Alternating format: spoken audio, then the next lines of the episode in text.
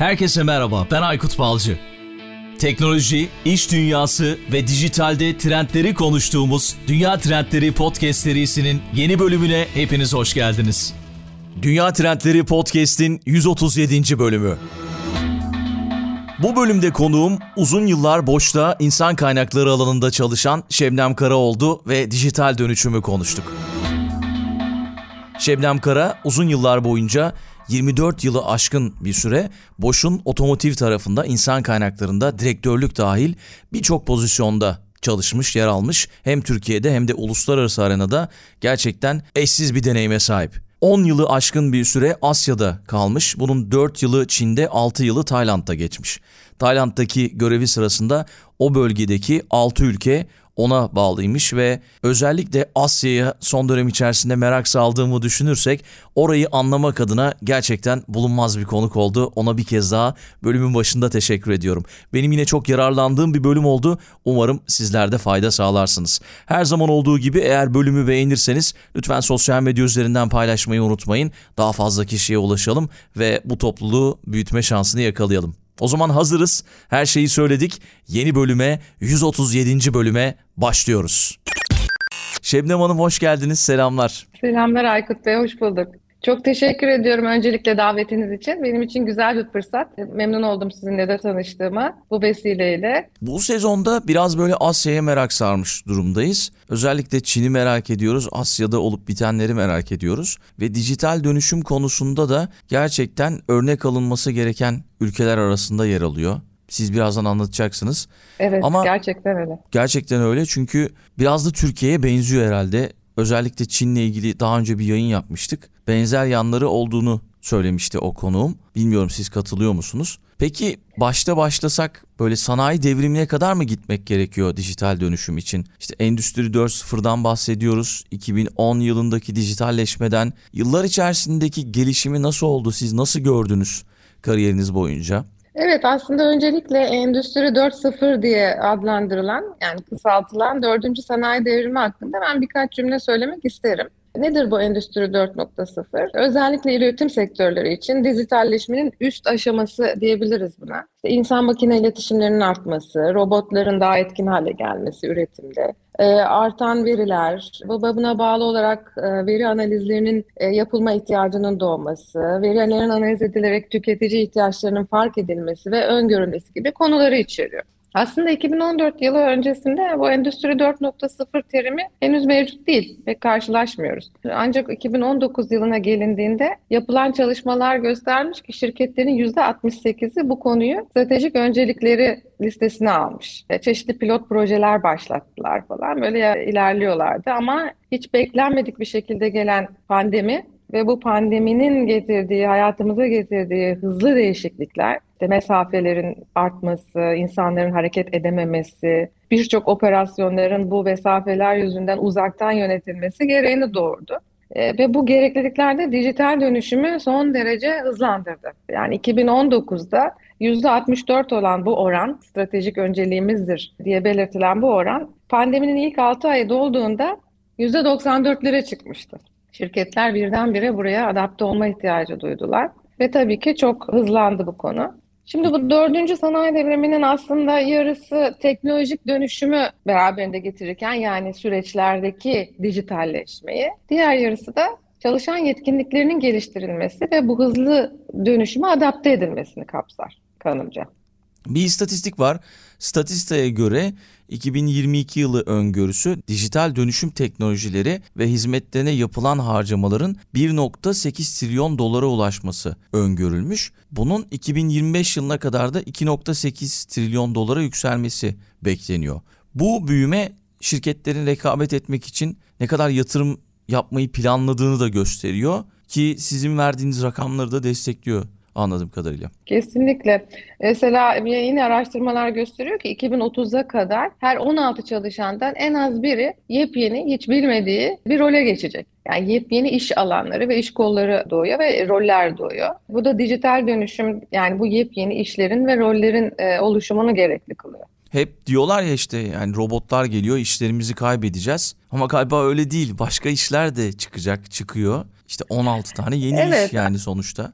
Belki daha fazla Tabii. çıkacak. Yani aslında e, robotlar gelecek, işimizi kaybedecek konusunu ben biraz daha hani o kadar karanlık bakmıyorum. Yani robotların yapacağı iş, robotlar daha rutin işleri devralıyor, farklı işleri ve buna bağlı farklı bambaşka işler ve roller ortaya çıkacak. Bu çerçevede de e, aslında karşımıza iki tane önemli kavram çıkıyor. Yani çalışanların yetkinliklerinin geliştirilmesi anlamında. Bir upskilling dediğimiz çalışanların mevcut rolü içerisinde, yani mevcut rollerimiz de aslında değişen bu dijital dönüşüme bağlı olarak biraz daha farklılık gösterecek. Beklentiler değişecek, beklentiler farklılaşacak, farklılaşıyor daha doğrusu. İş modelleri Ve bu bir değişecek çalışanın mev- belki. tabii tabii iş modelleri, iş yapış şekilleri, iş yapış kültürü birçok değişim beraberinde geliyor ve çalışanın bu işini yapıp mevcut işini bile yapmaya devam edebilmesi için ek yetkinlikler kazanması gerekecek. Yani mevcut yetkinliklerini daha üst seviyeye çıkarması gerekecek. Diğeri de aslında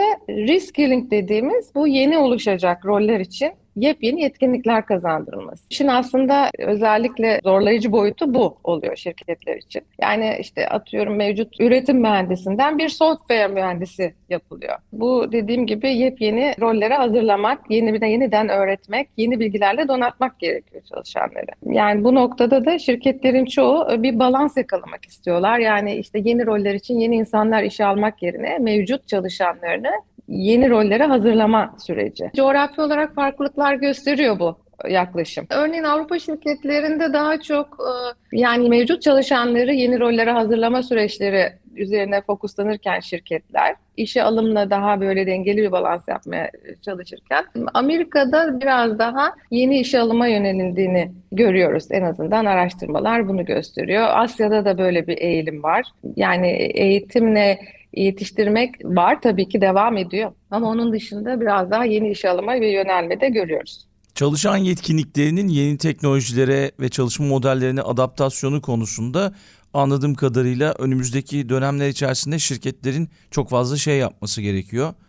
Bunun için de hangi bölgeleri ya da ülkeleri örnek almamız lazım? İşte Avrupa'da herhalde çok daha ileride. Amerika dediniz. Asya nasıl peki? Asya'da durum nasıl? Şimdi şu şekilde evet e, kesinlikle şirketlerin bu konuya eğilmesi gerekiyor. Hatta eğilmedilerse geç kalmış demektiler. Yani bundan e, Doğru. bayağı bir öncesinden başlamış olmaları gerekiyordu. Ne yapmak gerekiyor bu aşamada? Önce bir genel olarak neler yapılmasıyla ilgili bir bir şey paylaşmak isterim ben. Bir dönüşümde, bu dönüşümde şirketlerin takip etmesi gereken üç fazdan söz edebiliriz aslında. Birinci fazda daha çok işte bu zorlayıcı gelecek hedeflere ulaşmak için hangi yetkinlikler bize gerekecek? Bunun bir analizinin yapılması gerekir. İkinci aşamada e, elimizde ne var şu anda? Yani mevcut durum tespiti ve bu anlamda da yetenek açığının belirlenmesi. Yani gelecekte hangi roller ve yetkinlikler gerekecek ve bizler şu anda ne durumdayız? Daha sonra da bu açığı kapatma yönelik eğitim ve gelişim programları yapılması gerekiyor. E, Şirketlerin bunlara büyük önem vermesi gerekiyor. Tabii ki bu konuda çok rol model alabileceğimiz şirketler var. Yani benim kendi içinde bulunduğum şirketim özellikle Boş konuda son derece aktif.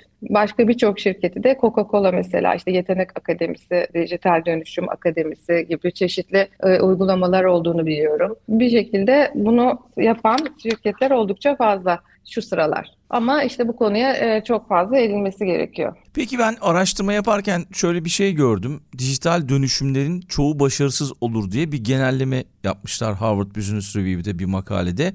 Akademisyenler, danışmanlar ve analistlerin yaptığı çeşitli araştırmalara göre asıl hedeflerine ulaşamayan dijital dönüşümlerin oranı %75 ile %95 arasındaymış.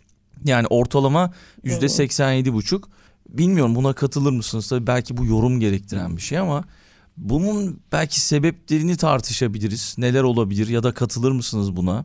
Sizin gözlemleriniz nasıl merak Evet. ediyorum. Şimdi oranlar konusunda tabii net bir şey söyleyemem o konuda ama genel anlamda katılabilirim. Çünkü bahsettim ya girişte Aykut Bey aslında dijital dönüşümün e, teknolojik anlamdaki dönüşümü bir ayağı, diğer ayağı da çalışanların ve kültürün buna adaptasyonu. Bu çok önemli. E, Benim kanımca zihniyet değişimini yapamayan yani tepeden aşağı bir zihniyet değişimi yapamayan ve çalışan yetkinliklerini bir şekilde geliştirme konusunda yeterli yatırımları yapamayan şirketlerde bu dönüşümün çok başarılı olabileceğine inanmıyorum ben. Yani çünkü Bu aynı zamanda kritik de bir süreç. Yani biraz önce dedim ya işte her 16 çalışandan birisi e, yeni roller alacak ya da siz dediniz de robotlar işleri alacak. Tabii bu bu konular şirket içinde belli huzursuzluklar da yaratıyor özellikle üretim şirketlerinde. E, Doğru. İşte çalışanlar acaba iş, işimizi kaybedeceğiz, işsiz kalacağız. İşte hep söyleniyor işte şimdiye kadar 10 kişinin yaptığı işi bundan sonra bir kişi yapabilecek falan. E ne olacak o diğer 9 kişi? E, bu bir takım huzursuzlukları beraberinde getiriyor. Sendikal konular devreye giriyor özellikle Avrupa'da. Bunlar tabii ki dijital dönüşümü zorlaştıran şeyler. Bunları iyi yönetebilmek çok önemli. Kanımca işte burada da bütün bu yanlış anlaşmaların, ön yargıların giderilmesi, çalışanlara bunun çok iyi anlatılması, çok iyi bir iletişim sürecinin olması, topyekin kültürel bir değişime doğru gidilebiliyor olması kanımca önemli. Yani sürekli öğrenen organizasyon yapısı kurabiliyorsa şirketler ve çalışanların katılımlarını sağlayabiliyorsa bu anlamda bu teknolojik dönüşümü destekleyici konular oluyor bunlar. Kesinlikle Yani bu ben işe topyekun bakmak lazım. kesinlikle verdiğiniz o örneklere ben de bakmıştım işte biz yayın öncesinde de sizinle yaptığımız sohbette Coca-Cola çok ilginç gelmişti. Mesela burada başarılı iş dönüşümü örneklerine, örnek olaylara belki Netflix'i gösterebiliriz. Bundan da çok sık bahsettiğim ben Hı hı. yayınlar içerisinde.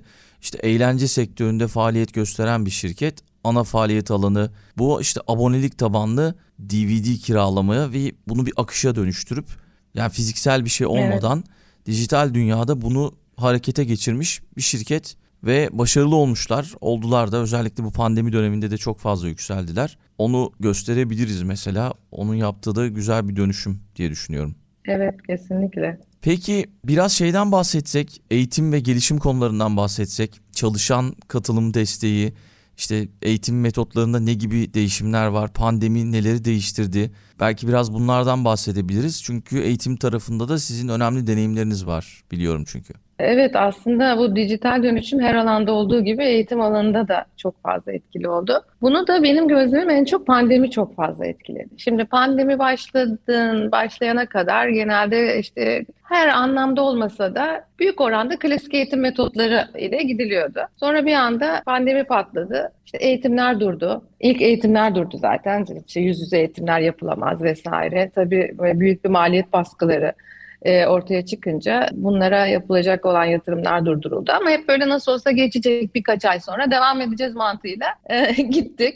Asya'da da öyle miydi? Evet, yani evet. şu dönem hemen geçecek gibi mi bakıyordu insanlar? E, tabii ki yani bütün de dünyada hani bunun bu kadar uzun süreceği ve bu kadar büyük etkiler yaratacağı hiç öngörülmemişti. Doğru. Asya'da önlemler anlamında daha da tabii sıkı önlemler alındı pandemiyle. İşte biz daha kısa sürede maskeleri taktık o dönemde. Daha kısa sürede evlere kapandık vesaire. Daha kısa sürede kısıtlandık. Ama yani gelir geçer diye bakılıyordu. Hani ha bugün ha yarın. Ama gördüğümüz gibi hala daha geçmiş değil her ne kadar o dönemdeki kadar kötü olmasa da. Amerika'daki haberlere bakıyorum. Eşme yeniden bir dalga gelecek diye haberler var. Ne kadar doğru ne kadar değil. Ama bilmiyorum yani. Evet. Artık gelmesin diye düşünüyorum.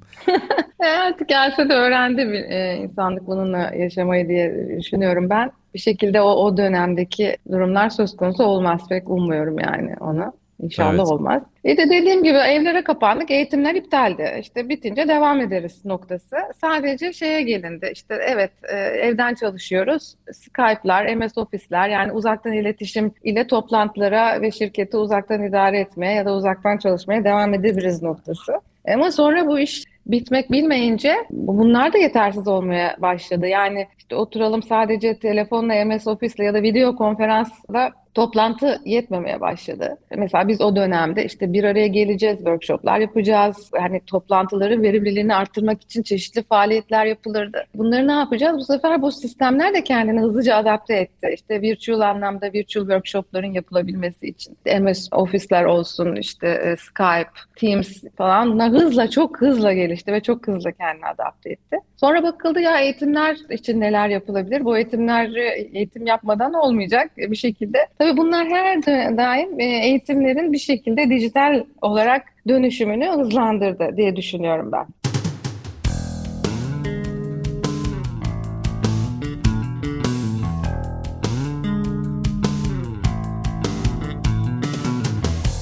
Peki verimlilik arttı Ee, mı sizce Daha verimli oldu mu insanlar? Gözlemlediniz mi? Valla yapılan e, araştırmalar insanların bu anlamda daha verimli olduğunu gösteriyor. Yani verimliliğin arttığını gösteriyor. Ama tabii bir yere kadar bu da bir şekilde bunun bir dengesinin olması gerektiğini düşünüyorum ben. Şu anda şirketlerin yani gözlemlediğim içinde bulunduğum, bulunmadığım için şirketlerin de e, bu konuda biraz e, zorlandıklarını görüyorum. Yani insanları ofislere döndürmeye çalışıyorlar. Daha sonra hibrit modeller en çok tercih edilen metot. Yani ne sırf evden çalışma ne sırf ofise gitme. Hibrit modellerin verimliliği arttırdığını düşünüyorum ben de. Ama şöyle... Gerçekten. Yani bizim mesela yaptığımız workshoplar, e, sonra biz işte eğitimleri ve workshopları yapmaya başladık. Regional workshoplar yaptık mesela bütün Asya ve Güneydoğu Asya'dan katılımcıların olduğu, daha önce bir araya gelerek büyük gruplarla belli bir ülkede buluşarak günlerce sürerek yapılan workshopları e, MS Teams üzerinden son derece verimli gerçekleştirdik ve çok olumlu geri bildirimler aldık. Ama galiba İK'nın dijital dönüşümünde karşılaştığı zorluklar belki bu pandemi dönemini de dahil edebiliriz. Bu iş yeri deneyimini optimize etme ve yetenek yönetimi oldu diye düşünüyorum. Çünkü uzaktan bunu yapmak çok kolay bir şey değil anladığım kadarıyla. Aslında e, avantajları da var yani. Mesela şöyle bir örnek verebilirim size. Bir mentorluk, menti mentorluk uygulaması vardı şirketimizde. Yani işte yeteneklere e, mentorların atanması ve onların gelişimlerinin desteklenmesi. Hı hı. Genelde şirket içi uygulamalar olarak kalırdı bunlar ya da ülke içi uygulamalar olarak kalırdı. Şimdi bu pandemiyle değişen şartlar şunu gösterdi ki mesafeler sorun değil. İnsanlar birbirlerine ulaşabiliyorlar. Daha sonra mesela bu uygulama genişletilerek ne bileyim Çin'deki bir mentiye Almanya'dan bir mentor ataması yapılabildi. Daha çok insan birbiriyle iletişim ve connection kurabilmeye başladı. Ben bunu bir avantaj olarak görüyorum mesela. Mesela sonra e, katılımların artması. Diyelim ki bir regional workshop yapılır bir ülkede. Sadece belli kişiler çağrılır çünkü hani herkes e, oraya gidemez. Onlar o workshopta katılırlar, öğrenirler, görürler, sonra geri dönerler. Ne kadar aktarabiliyorlarsa çalışma arkadaşlarına bunları aktarabilirler. Ama mesela bu e, uygulamalarla daha çok kişi sistem üzerinden workshoplara veya toplantılara katılabildiler. E, bu da çalışanların katılımını, yetkilendirilmesini, informasyonu ve bilgiye ulaşımını arttırdı. Bunu da ben mesela pozitif bir yön olarak görüyorum. Yani bu konunun e, çok çalışan gelişimi yönünde, çalışanların yetkilendirilmesi, bilgilendirilmesi ve gelişmesi yönünde pozitif faydalarının olduğunu gözlemledim. Anladım. Zaten önümüzdeki dönem içerisinde de artık çalışanlar da bu sisteme alıştığı için bu rahata mı diyelim ya da uzaktan çalışmanın güzelliğine mi diyelim buna alıştıkları için o hibrit modeller kalıcı hale gelecek. Belki de uzaktan çalışma kalıcı hale gelecek. Birçok şirket için. Evet. Türkiye'de biliyorum evet, birçok evet. şirket çok sıcak bakmıyor ama artık dediğiniz gibi bunun avantajları çok fazla. Dünyada bunu kabullenmiş durumda. Bu yöne gidiyor. Evet. Kesinlikle. Öyle gözüküyor. Sonra e, biliyorsunuz yani bir bilgisayar gençliği var önümüzde. Şu anki küçükler yarının işte çalışanları olacaklar dahil sürekli e, dijital ortamlarda büyüdüler. Dijital aletlerle büyüdüler. Mesela eğitimlerin de artık klasik sınıf eğitimlerinin dışında çok böyle sanal ortamlarda öğrenmeye yönelik geliştirilmesi ve evrimleştirilmesi çok önemli. Bununla ilgili işte bu virtual reality, augmented reality, gamification denilen e, konular, e-learningler, e, işte virtual proje grupları, öğrenme grupları, learning hub'lar, teknolojik öğrenme ortamları bütün bunlar şu anda eğitim konularında çok gündemde olan şeyler ve yani bugünün jenerasyonunun da aslında öğrenme kültürü değiştiği için bu tip e, öğrenme konularını, bu tip öğrenme metotlarını mutlaka şirketlerin gündem yapması gerekiyor ki eğitimlerin etkinliği ve verimliliği artsın. Doğru, şirket kesinlikle. Içinde, çalışanlar açısından. Geriden gelen nesil dijital dünyaya doğdukları için onlara uygun bir eğitim yapılmalı. Yani eğitim sistemi yapılmalı. Evet, evet. Her alanda belki kesinlikle, bunu denememiz kesinlikle gerekiyor. Kesinlikle buna inanıyorum. Tabii, tabii. Kesinlikle inanıyorum. Asya'da çalıştınız ve işte Tayland, Çin, Hindistan, Kore, Japonya çalıştığınız ülkeler yanılmıyorsam. Buralardan belki başarılı örnekler verebilirsiniz bize. Çünkü o ülkeleri açıkçası merak ediyoruz başarıları da var hepsinin. Biz de örnek almaya çalışıyoruz ülke olarak. Mesela gördüğünüz ilginç başarılı örnekler, projeler neler paylaşırsanız sevinirim. Evet. Ya Asya bu konuda gerçekten çok hareketli. Onu söyleyebilirim. Ama ülkeler arası tabii farklılıklar da var. Şimdi mesela Hindistan ve Çin özellikle bu dijitalleşme konusunda son derece aktif ülkeler. Onu söyleyebilirim. Güzel uygulamaları var. İnsan kaynakları alanına baktığımızda işte mesela Hindistan'da Topyekün e, bütün şirket çalışanlarının biraz önce bahsettim ya kültür değişimi, zihniyet değişimi. Evet. Bunun e, gerçekleştirilmesi için Topyekün bütün çalışanların bir dijital akademiden geçmesi gerekiyor. Zorunlu eğitimler düzenlenmiş. Haftalık periyotlar halinde, bloklar halinde. Ben bir boş örneğinden bahsediyorum tabii burada. Ve bu çok güzel bir örnek. Bütün çalışanlar bu dijitalleşme, dijital dönüşüm, bunların getirileri ve bunların çalışanlar üzerindeki etkilerinin neler olacağı ile ilgili yönetim ekibi dahil e, eğitimlerden geçiriliyorlar. Tabii ki sistemlerin ve süreçlerin dijitalleşmesi de bu anlamda son derece etkili. Çin'de mesela oryantasyon eğitimleri artık online ortamda yapılıyor. Yeni çalışanlar işe başlamadan önce e, sanal ortamda bir oryantasyon yapıyorlar. Birçok şirket bu konuda aktif Çin'de. Sanal oryantasyon illa işe başladığı gün 3 gün 4 gün bir oryantasyon eğitiminden geçmeden daha başlamadan önce işte şirket gezileri dahil bu virtual reality ortamlarında oryantasyon eğitimleri düzenliyorlar. Çok aktifler. Güneydoğu Asya biraz daha geriden geliyor. Tayland, işte Vietnam vesaire. Onlar daha takipçi rollerinde şu anda. Çin ve Kore ve Japonya ise e, bunlar zaten teknoloji üreten büyük firmalar ama enteresandır ki teknoloji üretiyorlar ama çalışan yetkinliklerinin dönüşümüyle ilgili konularda biraz daha yavaş ilerliyorlar. Bir şekilde eğitim konularında biraz daha yavaş ilerliyorlar. Ama onlarda da her ne kadar Çin ve Hindistan kadar hızlı olmasa da ciddi adımlar atılıyor bir şekilde. Özellikle bu eğitim gelişim metotlarının dijitalleştirilmesi ile ilgili. Teknoloji kullanımı konusunda nasıl Asya? Yani dışarıdan gözlemlediğimiz kadarıyla bizim gibi çabuk adapte olabiliyorlar. Almanya daha geleneksel kalmış durumda. O, evet teknoloji kullanımı konusunda gerçekten çok ilerideler. Her alanda. Yani bankacılık sektöründen tutun işte online alışveriş sektörü yani bu zaten şeyden önce bile pandemiden önce bile benim Çin'de bulunduğum yıllarda pandemiden öncesiydi işte 2010-13 yılları arasında da son derece hareketliydi. Bankacılıkta online banking sistemleri işte şirketlerde mesela Çin'deki şirkette hiçbir zaman bir eğitimin arkasından e, kağıt kalemle eğitim değerlendirme formları dağıtılıp toplatılmaz. Bir şekilde eğitim biter hemen telefonlara bir link gelir insanlar o link linke girer tık tık tık eğitimi değerlendirir ve gönderir ve anında şeyler çıkar, grafikler çıkar eğitimin şeyiyle ilgili. Eminim Almanya'da bunu mektupla yapıyorlardır. Yani bir form verip onu, onu mektupla yolluyorsunuzdur. Yani buradaki işleyiş biraz daha farklı. Ama yani işte zaman zaman böyle gittiğim konferanslarda özellikle Kore, Güney Kore tabii ki çok ilerideydi. Evet. Çin bize de benziyor. Biraz kültürümüz de benziyor herhalde değil mi? Siz içinde bulunduğunuz için nasıl böyle hani bizim gibi duygusallar mı, geleneklere bağlılar mı? Biraz belki oradaki e, kültürel yaşamdan, sosyal yaşamdan da bahsedersiniz bize.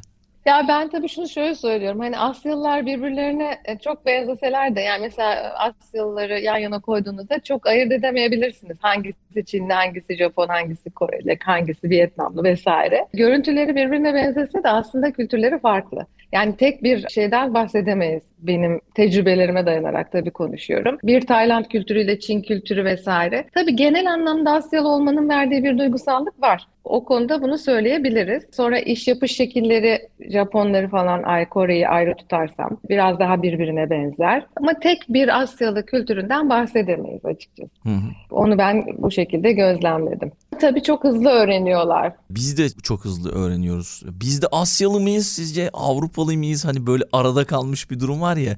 Zaman zaman Asyalıyız diyoruz. ya arada herhalde bayağı bir fark var orayla burası arasında. Ee, Asya ile Türkiye arasında mı diyorsunuz? Evet. Asya ile Türkiye ya arasında. Ya şöyle aslında evet aslında fark şu anlamda var e, yok diyebilirim. Yani şu anlamda fark var şu anlamda yok. Onlar da hızlı öğreniyorlar. Çok öğrenmeye meraklılar ve hızlı bir şekilde öğrenip adapte oluyorlar. Sistematik çalışma konusunda biraz Asya'da sıkıntı var. Mesela Avrupa ile karşılaştırıldığında Avrupa'da bu anlamda gerçekten daha hedefler, sistematik, uzun süreli düşünelim, karar verelim, yapalım ki e, bir daha geri dönüşü olmasın.